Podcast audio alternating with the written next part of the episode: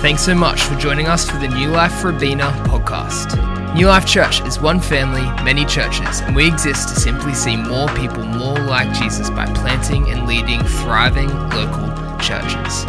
For the last two years, we've been journeying through Genesis as a community, delving into the origin stories and histories of our faith. In this series of Genesis, we step into the patriarchal families of Abraham and continue to see how both the promise of God is fulfilled but also the brokenness of man. Ultimately, we see that even though we are the great promise breakers, He is the great promise keeper. We pray that this message is a blessing. Jesus, Lord, we come before you now and we just still our hearts. Lord, we are conscious that you're with us, that you're speaking. And Lord, we just need you. More than my voice, we need to hear yours. So less of me, more of you, we pray. And all God's people said, Amen. Friends, I wonder if you could go back to when you were 10 years old, whether you're in the room or online today, if you could go back to when you were 10 years old, what would you tell your 10 year old self about the future? If it was on me and I could go back to when I was 10 years old, I would say, hey, Michael, listen, you're going to go through high school and you're going to like a lot of different people and then you want to have relationships and find a girlfriend and no one will look twice at you. It's going to be okay. It's going to be okay. Because in year 12, you will think the answer to your relationship woes is to form a band. Form a band with your best mate called Ben Parnell. Even though you play no instrument, you can't sing, and you're not even sure what a musical item is. You will form a band in year 12, and that band's name will be Searching for Sarah. True story. Year 12, I formed a band called Searching for Sarah. This was our album cover. This is the album cover of a band that never wrote any music. This is my friend Ben. He's looking at me asking, Why the hell are you touching my shoulder? Please get your hand off me. And we formed a band called Searching for Sarah, and we were endeavoring that this was my, you know, this is the way I'd finally get a girlfriend. And uh, needless to say, didn't happen. Uh, but what I'd say to 10 year old self is say, But Michael, what you don't know is at the end of year 12, you would graduate and merely five years later, a blonde haired woman would walk into church and her name would be Sarah, and your search would be over. You would have found Sarah, you'll marry her, she's your best friend, you have three kids together, and in Jesus' name, your life will be beautiful. So, Michael, 10 year old self, wait for Sarah, right? Now it's beautiful. I was in a band called Searching for Sarah. It only tweaked like a couple years ago. I'm like, oh, I found her. Hey, that's pretty cool. Thanks, Jesus. But I wonder if I had listened to myself, if I actually went back in time and I told 10 year old Michael, hey, don't worry about the acne, don't worry about all this stuff, just make your way through. And I had decided that I would pursue no other girl, that I wouldn't, you know, have any other dating relationship, that my heart would never be broken, but I would hold out till I was 23 for this mythological creature known as Sarah Turner, who wasn't mythological, she was real. She's, I have a wife. There's this, and she walks in. I wonder if I'd avoided all the heartache and all the pain and all the suffering I wonder if I would have been the man that Sarah ended up wanting to marry. If I'd been able to go back in time and tell myself to avoid the pain and wait for what was coming, I'm not sure I would have been the man that Sarah wanted to marry. I say this today because I wonder if when we go back in time, we think when we go back in time as if we do it every day. Hey, you know, when we go back in time, if we were to go back in time, I often think that we would try to save ourselves pain. Hey, you know what you should do? Invest in Apple. Do it now. Seriously, that'll be a long form. You won't be poor when you grow older. It'll be great. Hey, invest in Bitcoin, but get out before 2022. You'll be you'll be fine. We say things where we're like, man, just avoid the suffering. But here's what I think: if we were to avoid the suffering in our life, we wouldn't become who we're called to be. And today, I want to answer the question: How do we how are we meant to live when we don't know what's coming next? How are we meant to live when maybe even right now in the moment we're walking through pain? Right now in the moment we're walking through an obstacle. Now, I'm not talking about where is God in the middle of suffering, because Anna's going to talk on that next week at our 6 p.m. service. But, but what I do feel in my heart to answer the question of is sometimes we think life is about avoiding the obstacles. But I actually believe that it's in the obstacles, in the crush, it's in the weight, it's in the pressure that God leads you to become. That God leads you to become who He has called you to become. If there's a working thesis for today's sermon, if we're talking about any idea today, it would simply be this that I believe that God turns what the world purposes for evil, and scripture testifies to this.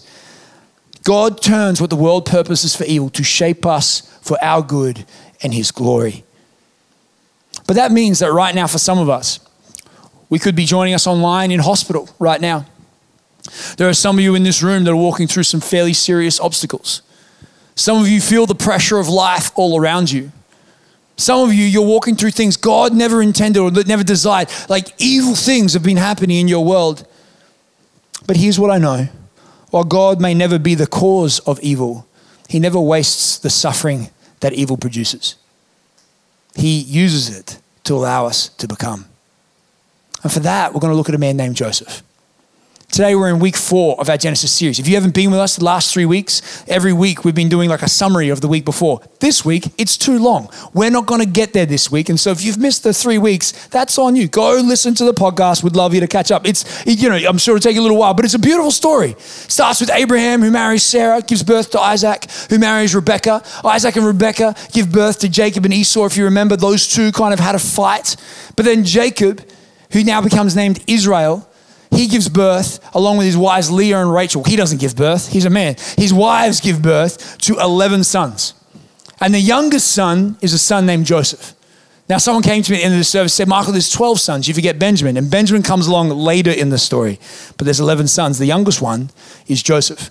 And in Joseph's story, we see what it means to walk through obstacles in life when you don't know how it's going to turn out, trusting in a God who you know is faithful, trusting in a God who you know is good, trusting in a God who can take what the world is doing to you or around you, even what your own mistakes have generated in your life, that God might lead it to allow you to become who He has always called you and purposed you to be to know this, would you turn with me to Genesis chapter 37? There are three things we're going to talk about today in the, in the story of Joseph. We're going to talk about the poison of pride, the formation of humility, and the blessing of integrity. Everyone say integrity.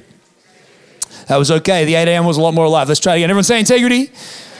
We have a rule. I've got like 20 minutes left of being able to preach. So I'm going to nail it if you are responsive. Amen. Amen. I used to grow up in a church which is fairly charismatic. They said, I'm preaching better than you're saying amen. And I used to think, Are you though? Are you really? Anyway, Genesis chapter 37, verse 2. We read this and we jump into the story of Joseph. Joseph, a young man of 17, was tending his flock. Joseph, a young man of 17, was tending his flock with his brothers, the sons of Bilhah and sons of Zilpah, in case you're wondering what you should call your next child, his father's wives, and he brought their father a bad report about them. Verse 2. Now, I know it's not on the screen behind me. That would be my fault, not the projectionist's fault. I probably forgot to put it in the PowerPoint. But we have this moment where the story opens up and in this story, Joseph comes along. and He's 17 years old. He's the youngest child. Shout out to all the youngest children in the room. If you've been here the last three weeks, you know that Genesis is a defense of being the youngest child. Amen. Amen. And there's a moment where he steps into an environment where his brother's are looking after sheep. Most of his brothers are young adults. They're probably uh, grown up men, maybe even have families of their own. And in this moment, this youngest child named Joseph, we find his character. We find out what he's like. What happens in the story is that it says that Joseph is watching over the flocks with his brothers, and then he finds his brothers doing something naughty. And what does Joseph do? He runs to tell dad. He runs to tell daddy, Daddy, you'll never guess what my brothers are doing. Now, what are his brothers doing? Who knows? They might be using the sheep as like rodeo bucking bulls. They might be tying their legs together and sending them off. I don't know what shepherds do for fun with sheep. I'm not from New Zealand. But what I do know is that there's this sense where they're not doing what they should be doing. And Joseph does what every theologian would call, it's a theological term for someone like Joseph. The theologians would call Joseph simply a dibber or a tattletale or a snitch. There's no Hebrew word for snitch, it's just snitch. He's the kind of guy that you don't want around. And if you are a youngest child, we know he's a very typical youngest child. He goes running for daddy when he sees his 10 brothers doing something wrong. Hey, daddy, you'll never guess what they're doing in the field. And we also know what this does this ostracizes him from his family. Now, if you're new here today and you are un- unaware of the Bible, this story takes place at the very start of the Bible. It's where God is forming his people, where God is revealing his character. But what we see at the very start of the Bible is the brokenness of humanity. And here, Joseph starts it early. How does Jacob respond? How does Jacob respond to Joseph's over, reliance of his father to break up his shepherd brothers from doing naughty things? In verse 3, we read this Now Israel loved Joseph more than any of his other sons because he had been born to him in his old age. If I was to ask you as a parent, who's your favorite child? If they're sitting with you, why don't you point at them right now? I'm kidding. No, hopefully you would say two things. I don't have a favorite child. I love all my children differently. This one, I love to hang out with all the time. That one, I love whenever he's not in the same room as me. It's beautiful. It's a beautiful thing you would know it's not good to have favorite children, but you hear a pattern about what's happening in the story. Now, for those who've been here the last couple of weeks, have we ever had someone else that had a favorite child? The last couple of weeks, have we heard other parents that love someone more than others? Esau was loved by Jacob, Joseph's father. No, sorry, Jacob. Jacob was loved by Isaac. Once again, I've got it wrong. Let's rewind it. Everyone just forget everything I said for the last 30 seconds. 8 a.m. didn't have this problem. Guys, wake up earlier. You get a lot more less mistakes in the sermon. So here we go. Isaac, who's the dad, loved Jacob. Some people are here for the first time today, hearing the Bible being taught. They're like, this thing does not make sense. Isaac loved Esau more than Jacob, and Jacob was loved by his mother Rebekah. Why do I say this? Because generationally, Jacob's parents had favorites. And if we remember what happened, it divorced the family. It separated the family. It had dysfunction in the family. And what do we see Jacob do when he has his own sons? He does the exact same thing that his dad does. Why? Because I think I want to challenge one thing that stands out to me today is going to be a bit confronting to us, and I don't want to freak us out, but something that, that we might know is generational sin. That unaware, what we do is we repeat the mistakes of our parents who repeat the mistakes of their parents, who repeat the mistakes of their parents. Jacob probably thought his whole life, I can't believe my dad had a favorite. But when his opportunity came along, he had his own favorite. Why do I say this? I say this is a sidebar, not just to parents in the room, but to everyone in the room. When our lives are led, and, they're not examined, and we don't study what's going on in our hearts or even the things that have happened to us generations before, so often we end up repeating what was done to us to someone else. If we're not careful to invite God in and say, God, there are stories about my parents have passed on to me that I need you to heal, otherwise I'm going to treat it, uh, I'm going to treat someone else like this. And the story of Genesis is comforting in one way because it's a story of dysfunction. Sometimes I read the Bible and I'm like, God, where are all the good people? This thing's messy. But then I realize how comforting it is that Genesis is filled with broken and dysfunctional families. Why? Because, friends, we all have some level of brokenness and dysfunction in our family, don't we? And there's this beautiful truth about that. David Guzik would say it like this Your messed up family, past, present, or future, does not mean God has forsaken you or that some cloud has come over you that will never pass. God works in you and through difficult and messed up situations. And it, I'm not going to go too far into that today, but I want to let you know if you have a broken family or a messed up family, God is not afraid of your mess. But He does ask, would you submit it to Him? So what's been messy in the past might not be messy in the future. But the second thing we see happen here is unfortunately, Jacob is setting Joseph up for failure. Not only does it say that he was Jacob's favorite, but it also says Jacob made him this beautiful coat. You might remember Joseph in the Technicolor dream coat. That's from this story and he makes him this beautiful multi-layered coat. And theologians believe that it came down to his wrists and down past his knees, which meant that it was a coat that wasn't meant to be worn whilst working. So Jacob gave his son a coat to wear so that his son wouldn't work in the field but be with his father in heaven. What's his father doing right now? Un- un- unassumingly, Jacob is painting a massive target on Joseph's back for his older siblings. Right? Yeah, those of you who are laughing, you know you were the youngest child. I was too. This kind of stuff's not helpful. It's pretty much a massive target with a sign on the back that says, Somebody older than me kick me when I come past. But what Jacob is doing to Joseph as well is he's actually telling Joseph, You're better than others. You're my favorite. He started Joseph on the path of pride. And pride is really dangerous. And we see it played out in Joseph's life in verse 5. It says this Joseph had a dream. And when he told it to his brothers, they hated him all the more. He said to them, Listen to this dream I had. We were binding sheaves of grain out in the field when suddenly my sheaf rose and stood upright while your sheaves gathered around mine and bowed down to it. Now, let's just be clear. The Bible and, and, and most commentaries would agree that this is not just Joseph having some indigestion and dreaming at night, that this is actually a dream from God. That God shows him a dream of something, spoilers alert, that's going to happen at the very end of his life. And, and, and, God reveals this to him. But so, Joseph does what so many of us do when God tells us something about our life or God gives us insight into the future. Joseph doesn't use it to come before God and go, hey, God, what does this mean? Joseph uses it to be like, I have to go tell everybody that I'm better than them. So he goes up to his brothers and he tells them this story, and his brothers turn around and be like, What do you what do you think? You're so good that you're gonna reign over us. How does Joseph respond? He goes back to sleep and he receives another dream where sun and the moon and all the stars bow down to him. So he goes up to his dad. He's like, Dad, guess what? The sun and the moon and the stars, they all bow down to me, and, and that's going to be you and mum and all my brothers one day. And his dad's like, Who do you think you are, son? What's happening in this story is not that Joseph hears he is wrong from God. Joseph lets his pride dictate what he's going to do with what God's telling him in his life. He uses the word of God in a way where he chooses to push others down that he might be elevated. And in this moment, we see the poison of pride take room, root. Here's Joseph gets two dreams about sheep and wheat and, and moons and stars. And he goes, Who should I tell? I should go tell my brothers because that would be something really great for them. And we're all like, Dude, read the room. Read the room. In fact, from this moment forward, the Bible says that his brothers hated him and could not say a kind word about him. David Guzik goes on to say like this Joseph had the sort of pride common in, in the favored and the blessed. He was so focused on how great his dreams were for him, he didn't begin to consider how the dreams would sound in the ears of others.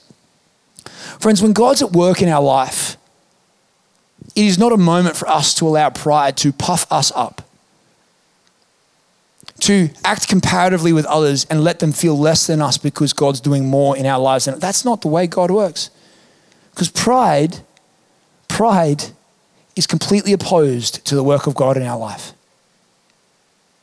And God has to do something in Jacob because God wants to use Jacob for his glory, but God, God can't stand pride. And in my experience, in the story of Jacob and the story of my life, the truth is this either we choose to humble ourselves before God, or he will use the world to humble us in his place.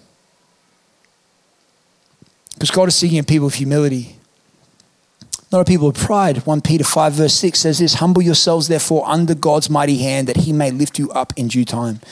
Here's the problem, friends. Maybe you're here today and you don't really understand Christianity. Christianity would say this at the very beginning of all time, the reason why the world is the way it is is because it was broken by pride. What is pride? Pride is ultimately when we say it's all about me. It's all about me. It's all about me. And just let me ask at the moments in your life right now where you're saying it's all about me,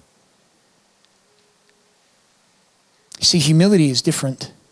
Humility isn't like pride. Humility doesn't say it's all about me. Humility says it's all about others. C.S. Lewis says this that humility is not about thinking less of yourself, it's thinking about yourself less. See, humility is others focused. And friends, Christians, for those in the room, if you're a non Christian in the room, hey, just chill for a second. Let me just talk to the Christians in the room. I think sometimes the world sees us more as proud than humble more willing to talk about ourselves, fight for ourselves, defend ourselves, than to think about others. And pride is not the way of the kingdom, it's not the way of the cross, and it's not the way of Jesus. So, what does God do? Well, God doesn't necessarily do something because Joseph doesn't humble himself. The world, the world around Joseph inflicts pain on his life. 30 in, in Genesis chapter 37, verse 19, we read how the brothers react to his pride. Here comes the dreamer, they said to each other. Come now, let's kill him and throw him into one of these cisterns and say that a ferocious animal devoured him. Now, let's just all admit this escalates pretty fast. This is not a good way for you to treat your siblings in case you walk out of here today. Be like, hey, if you annoy me, I'm going to throw you in a cistern. That's where we're going to go next. Then we'll see what comes of his dreams. Because here's what happens with pride, friends pride stirs up pride. Pride stirs up pride. When we think about ourselves and others feel that, guess what they start doing? They start being protective and thinking about themselves. Now, in this moment, they, they, they take off his coat, they rip it, they dip it in blood, and they throw him in a cistern.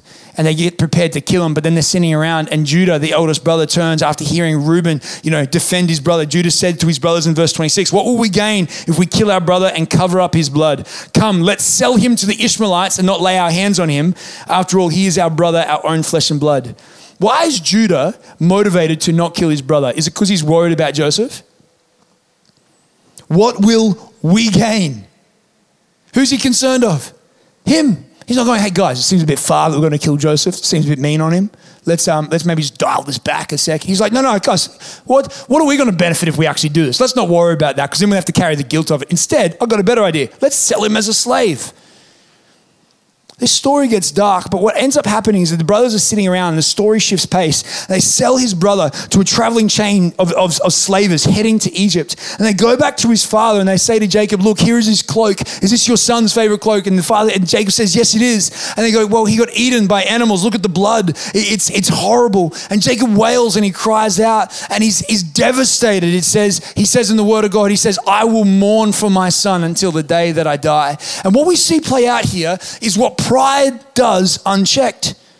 Plain and simple. We see the root of pride, not just in Joseph, in the whole family. We have a father who idolizes a son, who's living out his life through his child. And friends, we never do that, right? We never live our life through our children. We never kind of make sure that they don't make the same mistakes we do or like hoping that they're going to achieve more. We, we would never do that to our children. There's a pride in the brothers where they see this young, young upstart come with the word of God, like, oh, who are you to get a word of God? I'm the eldest. How dare you challenge my right? I deserve pride. Then we see a young son who says, hey, you're all going to bow down to me. How good is this going to be one day?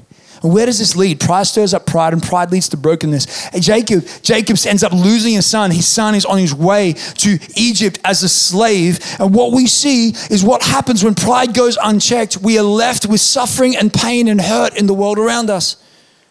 John Stott says like this Pride is the great sin, the ultimate the self deception. It blinds us to our weaknesses and destroys our relationships. And the problem is, friends, is that we've learned how to hide our pride with false humility. Like, I'm humble. I'm so humbled to receive this award tonight. That's not humility. You've just replaced humble with proud, proud with humble, and think it sounds nice. I'm so humbled to receive that job. I'm so, I'm so humbled to receive this job promotion. Thank you so much. This is great.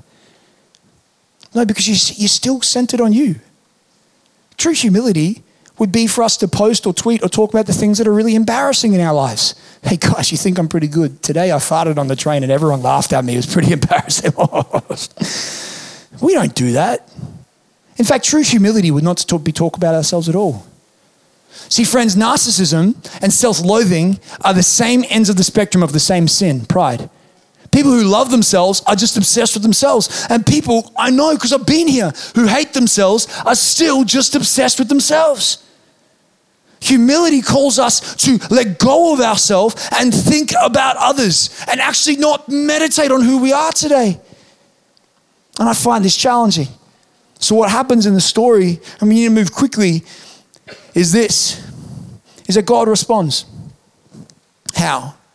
Well, we see in this story that God uses what the brothers intended for evil and turns it for his good and for Joseph's good, that Joseph might be humbled that Joseph might see his own weakness, his own need, his own recognition that he cannot be made great on his own, that he might truly depend on God and learn to put others first.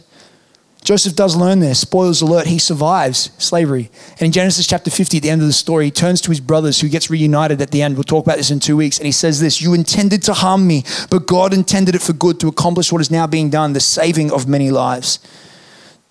Timothy Keller says this Joseph's story is a cautionary tale about the dangers of pride.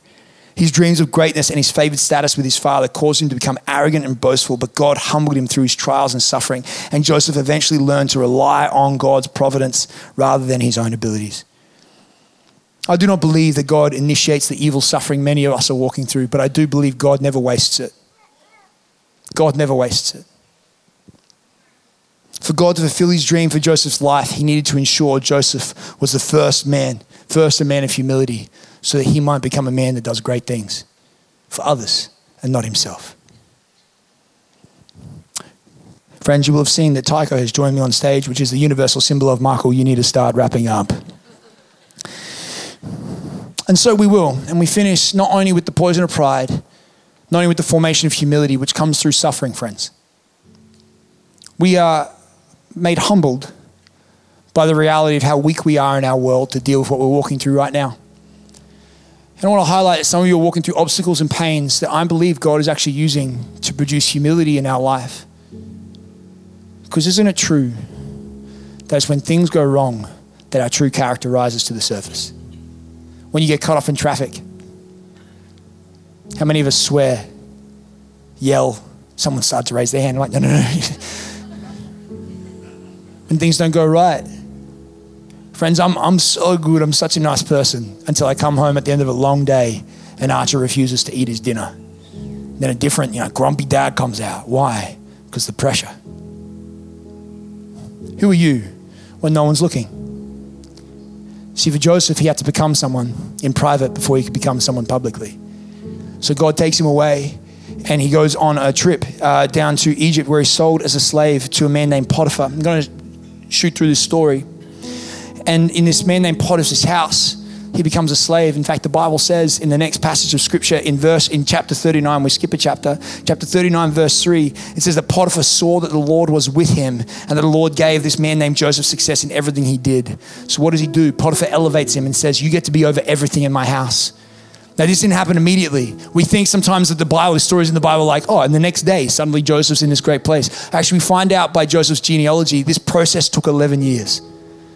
11 years of hiding, 11 years of being a slave, 11 years of being in a place he didn't deserve because his brothers wanted to smash his pride, 11 years of God doing things in private, 11 years of struggle, 11 years of pain. And then he's noticed and he's elevated and he's now got a position where he's probably starting to feel okay, things are going well, things, things seem to be in place, but then something goes wrong. But before something goes wrong, the 11 years is significant for us today because here's what I want to highlight God does something in private, in private in our lives so that we can cope with the pressure of what he wants to do publicly through our lives. And in private, God forms someone in Joseph. God forms someone that's humble. God forms someone that's reliant. God forms someone that needs him because the next moment is going to test. And in verse 6, we read this a line that I wish would be written about me after I'm dead. Now, Joseph was well built and handsome. Why did you laugh? That's so painful.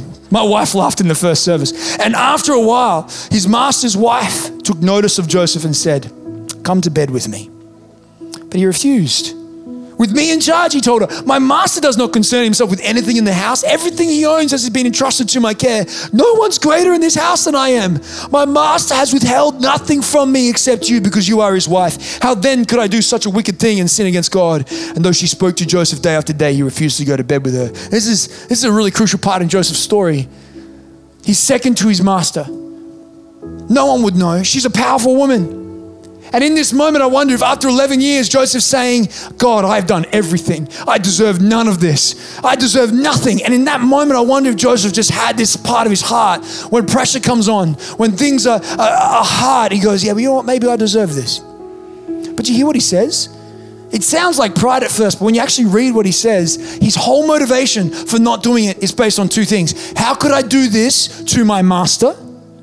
And I will not do this to God. Joseph doesn't even say, This would hurt me. Why? Because in the pain of suffering, humility has been born in Joseph. How, why would I do this to someone else?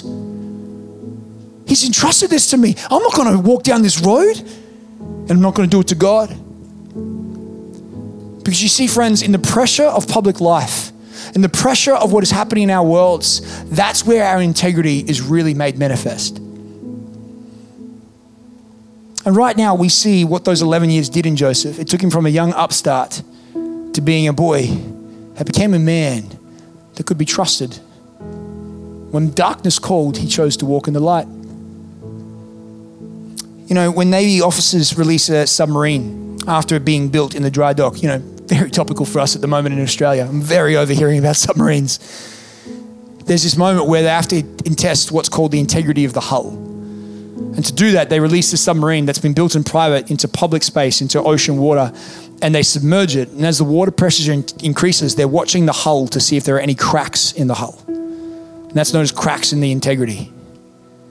That it looks like a great submarine, functions like a great submarine, but they don't know how good a submarine it is until pressure is applied. And then they know if the integrity of the hull can stand up.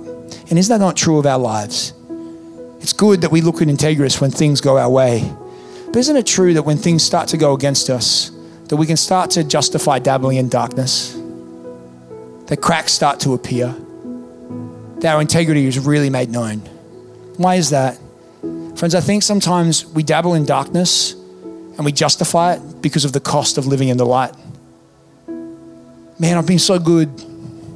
Man, I've tried so hard, paid all my taxes, I've done everything, the government, the God that my family asked me to do. I have to do everything.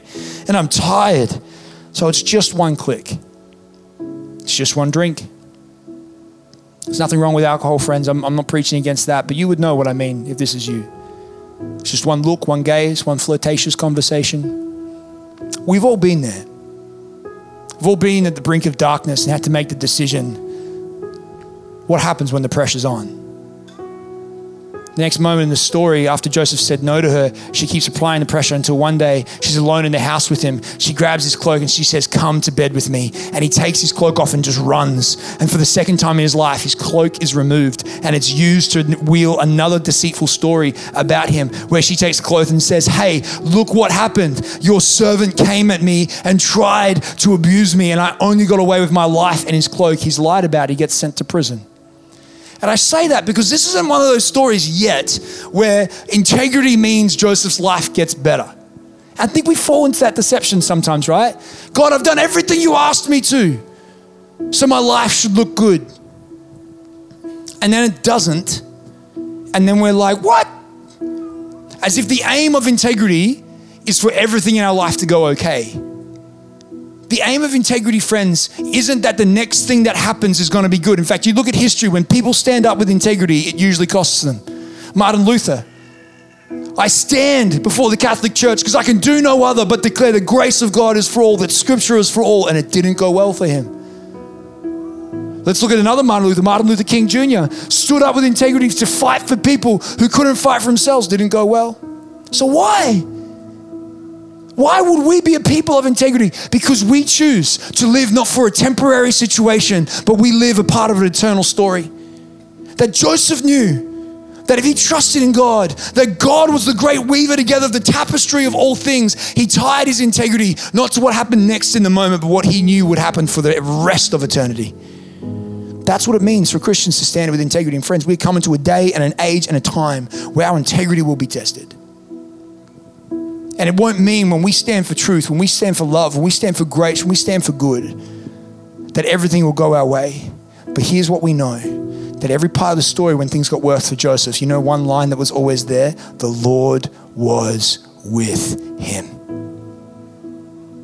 That's what I want my story to be about. In the midst of my darkness, in the midst of the pain, in the midst of the hurt, I am guaranteed and I know the Lord is with me, so I will walk in the light because that's the way of Jesus.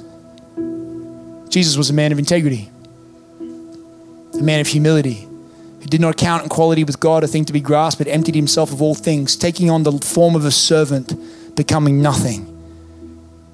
He endured the shame of the cross for the joy that was before him.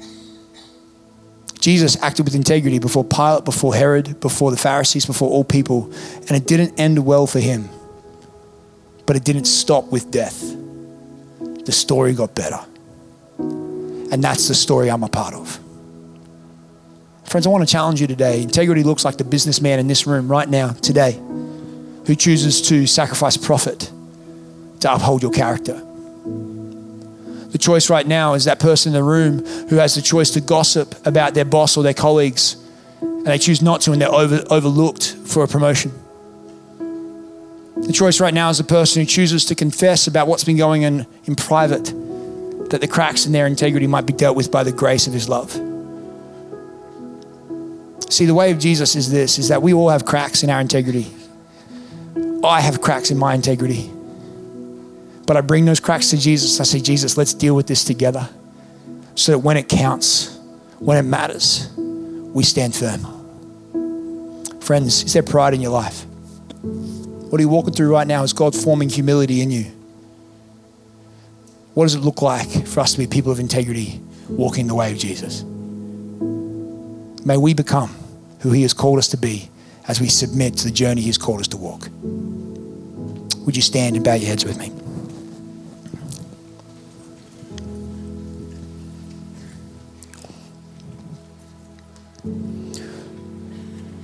Friends, there are people in this room today that, um, with every eye closed, that today you would you know the pain of pride. It's rife in your life. It's like it's stinging. All you think is of yourself, and you want to be set free. The Bible calls pride sin. And so the antidote to sin is that Jesus came to set us free, to free us from self obsession into others' service. That He would give us a new heart and a new life. All we have to do is say, Jesus, I'm sorry, and I choose to follow you as my Lord, my Savior, my King.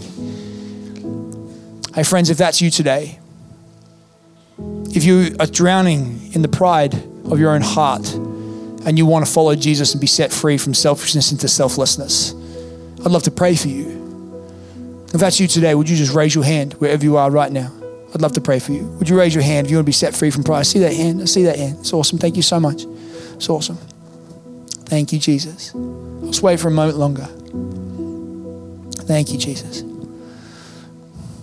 Friends, God, we have Christians raising their hands. We have first time people raising their hands. We've got people who've raised their hands a hundred times before in church. And I pray right now for every hand raised. God, you know how many times I've raised mine. And Father, I pray right now that your humility would descend, that you'd wash them clean, and you'd set them free. Friends, there are some people who've responded for a second or a hundredth time. Some have responded for the first time. For those first timers, we're going to pray prayer together. Would you pray a prayer this with me? And every Christian in the room is going to repeat it after me. Let's say this prayer Dear Jesus, I'm sorry for my pride. I need to know your love. Set me free. Wash me clean. I choose to follow you as my Lord, my Savior, my friend. In Jesus' name. Amen. Father, you are good and you love us. Thank you for your goodness. And I pray for those who responded for the first time today. Would you move in power? Would you move in power in their life? And would you speak afresh? And would they become to know that in what you're doing right now is a new creation, a new identity, and a new path? In Jesus' name we pray. Thanks again for listening to the New Life podcast. If that stirred something within you or you'd like prayer, you can head to church.nu forward slash prayer or contact us through our Instagram or Facebook page. We pray that you have a great week. Be blessed.